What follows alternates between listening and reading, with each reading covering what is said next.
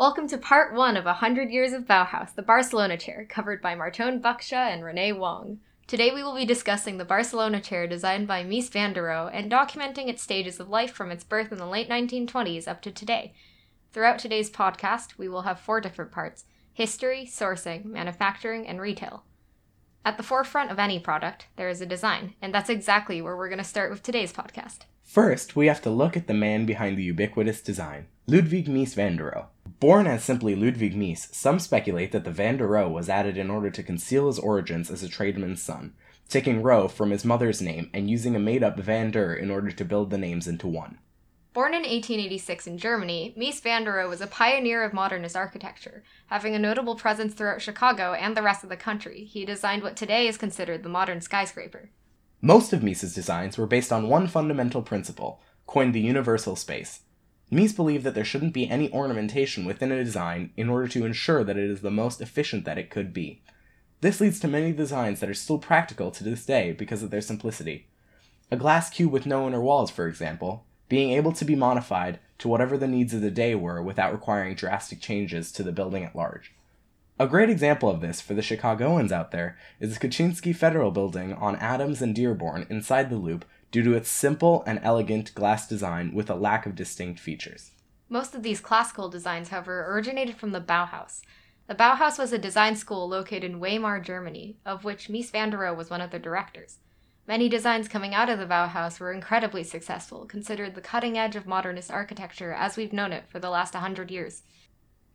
The coming about of the Bauhaus was interesting, as it was founded in 1919 by Walter Gropius directly in the aftermath of the First World War. For the Bauhaus founders, the First World War was a real eye opener. According to their website, it was a time where they were inclined to radically rethink life, society, and the everyday world, rejecting traditional knowledge to develop their artistic creativity by learning with and from materials so that they can give shape to the modern age and meet its many demands. The height of the Bauhaus was during the 1920s and early 30s. Unfortunately, the National Socialists took majority power in January of 1933. By August, due to mounting pressure from the government at large and an attempt not to submit to the new government, Mies van der Rohe closed the Bauhaus. This led Mies to flee the country, turning to Chicago to take him in, settling into America in 1938. While Mies was still at the Bauhaus, he designed the Barcelona Pavilion to be used for the 1929 Barcelona International Exhibition. Constructed out of different stones, steel, and glass, it defied traditional design ideas. Mies didn't stop at the building, however. He designed a set of chairs for the King and Queen of Spain, his ultimate goal being chairs fit for royalty. These chairs later became known as the Barcelona chairs. Fun fact according to Knoll, the King and Queen reportedly never sat in these chairs, which is a shame because they're actually quite comfortable. Setting aside Mies for a moment, it is important to look into the American side to this story, where the chair was first produced for the public scene. Florence Knoll was instrumental in bringing the design to life in the American market. She had a very tragic upbringing, being born in 1917 in Michigan, and she was orphaned by the age of 12. Florence was introduced to a variety of different boarding schools. However, the Kingswood School for Girls in Bloomfield Hills, Michigan stood out to her. It is said that she was baffled by the design of the school and made her decision based on that. The school was designed by the renowned architect Eliel Saarinen, who at this point designed many famous buildings, one of the most prominent being the Helsinki Central Station, a very futuristic train station built in 1919 out of granite. As she studied in Kingswood, she started developing a major interest in the field of architecture, which was definitely noted by the Saarinen family. She developed a weird position with them, being almost adopted for family trips and the like. She studied in many different places around the globe, but most importantly, at the Illinois Institute of Technology. Moving to New York City in 1941, Florence met Hans Knoll. After falling in love, they married in 1946, and Florence Knoll was hired into the company now named Knoll Associates. 1953 was the year when these two timelines finally met. In 1953, the rights to the Barcelona chair were granted to Florence Knoll, close friends of Mies by this point due to their shared time at the Illinois Institute of Technology, which Mies designed. It is said that Mies had a great impact on the way that she designed, inspiring a rigorous and methodical lifestyle for Florence. This story, however, didn't end in a happily ever after, with Hans Knoll passing away in a car crash in 1955 and Florence Knoll marrying Harry Hood Bassett in 1958 and changing her name to Florence Knoll Bassett. By this point in the company, Florence commissioned Eero Saarinen, the son of Eliel Saarinen, to create a furniture set for Knoll, including the famous Womb chair and the tulip chairs, staying in check with her origins as an architect and designer. The Barcelona chair is a very fine piece of design work, featuring high quality leather and polished chrome, all set to a very specific angle. It was really no wonder that Mies van der Rohe believed these chairs to be fit for royalty when he first designed them. However, this aspect will be covered more in our second of four parts, where we will have a very deep dive into the material set at use. The first question we had when looking at the Barcelona chair was How has this changed from the original design in 1929? We were able to get into contact with Benjamin Pardo, the head of Knoll's design team, to help us answer questions about the Barcelona chair and the process of designing for Knoll. Mr. Pardo began by explaining the history of the chair and explained a multitude of changes. Originally, the leatherwork on the front was done in a diamond pattern rather than the square pattern that one might see today from a new Barcelona chair. I believe that these were quite notable design changes, and as such, it intrigued me. How does Knoll actually maintain a nearly century old design and keep it true to the original? And does Mies actually approve of Knoll's design changes? I believe that Mr. Pardo says it the best from his experience in working on the design. So in the 50s, we got together with um, Florence Knoll. Um, she was interested in producing the chair and a couple of other pieces for Knoll. And she worked with me in order to scale the chair down slightly and also to um, and also to they changed their orientation for ease of manufacture uh, to be the more rectilinear form that you know today.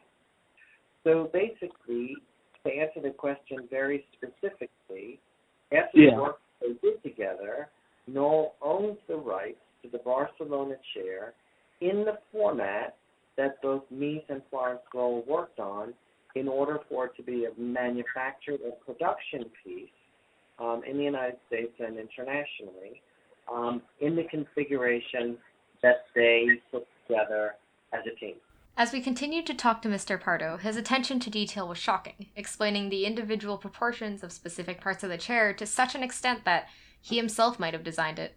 I guess the first thing that's very important about the chair is is that proportionally the chair was worked through in such a way that um, if if you think about the arcing of the legs, um, the arcing of the legs is all about a series of um, 75 centimeter circular forms, right?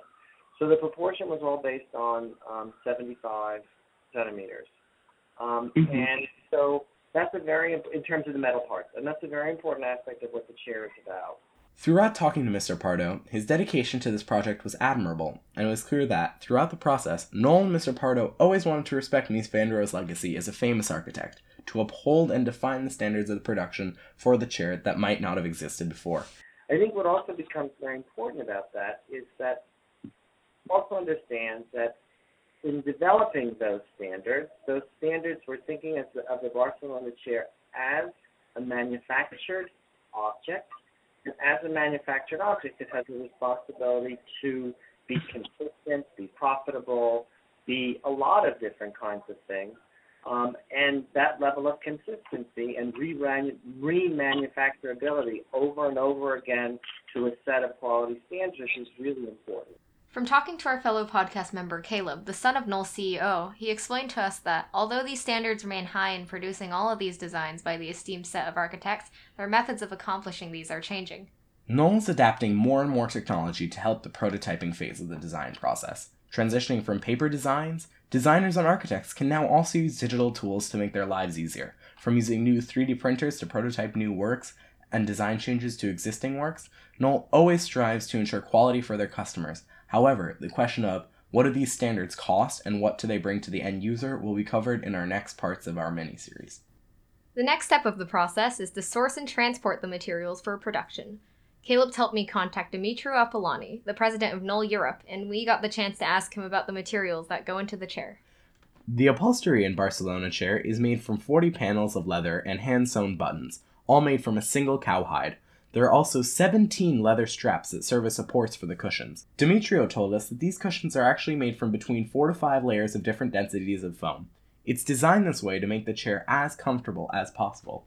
The Barcelona chair isn't produced only in the States, it's also produced in Italy, where we've decided to focus our research.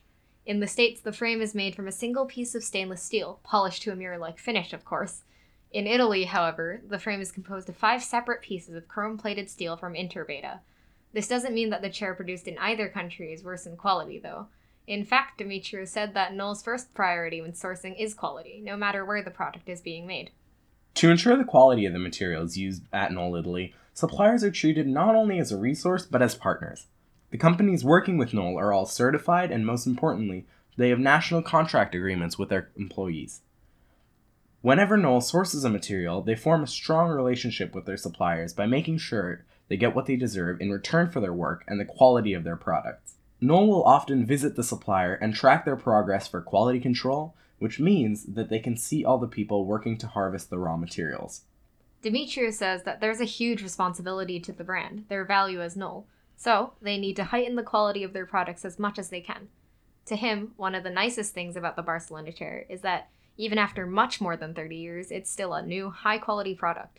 Sustainability at Knoll isn't necessarily about the materials themselves. The frames for the Barcelona chair are produced in excess, but the chair is more or less made to order, with only the more common color configurations made beforehand and kept in stock.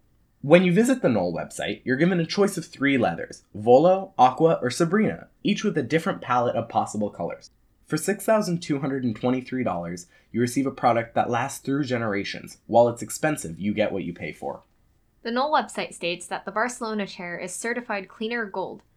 The standards that the product has to comply with in order to receive this certification are complex, but it's to be expected of the highest tier in the cleaner certifications. Most importantly, the standard takes into consideration the principles of green chemistry, According to the EPA, green chemistry is the design of chemical products and processes that reduce or eliminate the generation of hazardous substances. The Cleaner Gold certification promotes sustainable furniture design, which further shows how Knoll does keep sustainability at the top of its priorities. Once the materials are sourced and harvested, it's time to transport the materials from Knoll's partners to the Knoll factory. The chrome plated steel comes from Interbeta, a metalwork company in Castel d'Azzano, Italy, which is near Verona. A quick look at Google Maps lets us know that to get it from Verona to Knoll's factory in Foligno via the A1 E35 freeways, the drive is around four and a half hours and 414 kilometers. Knoll's leather is sourced from Spinneybeck, which supplies high quality Italian leather. While Spinneybeck originally partnered with a tanning facility in Italy's Leather Valley, a province of Vicenza called Arzignano, Spinneybeck's global headquarters is now in North America. The leather is shipped from Buffalo, New York to Foligno, Italy, it's a 14 hour and 40 minute flight with a distance of 7,037 kilometers. So, to get the leather from Spinneybeck and the steel from Interbeta to Knoll Italy, you would have to travel about 7,451 kilometers over the span of just under 20 hours. Once you get there, though, it's time for production. Thank you for listening in to part one of two in our two part mini series on the Barcelona chair, designed by Mies van der Rohe. We hope that we were able to provide you with a deeper dive into the history, design, and sourcing of materials for such a high end furniture product such as this. Be sure to listen to part two of our mini series to hear about the manufacturing and retail of the Barcelona chair.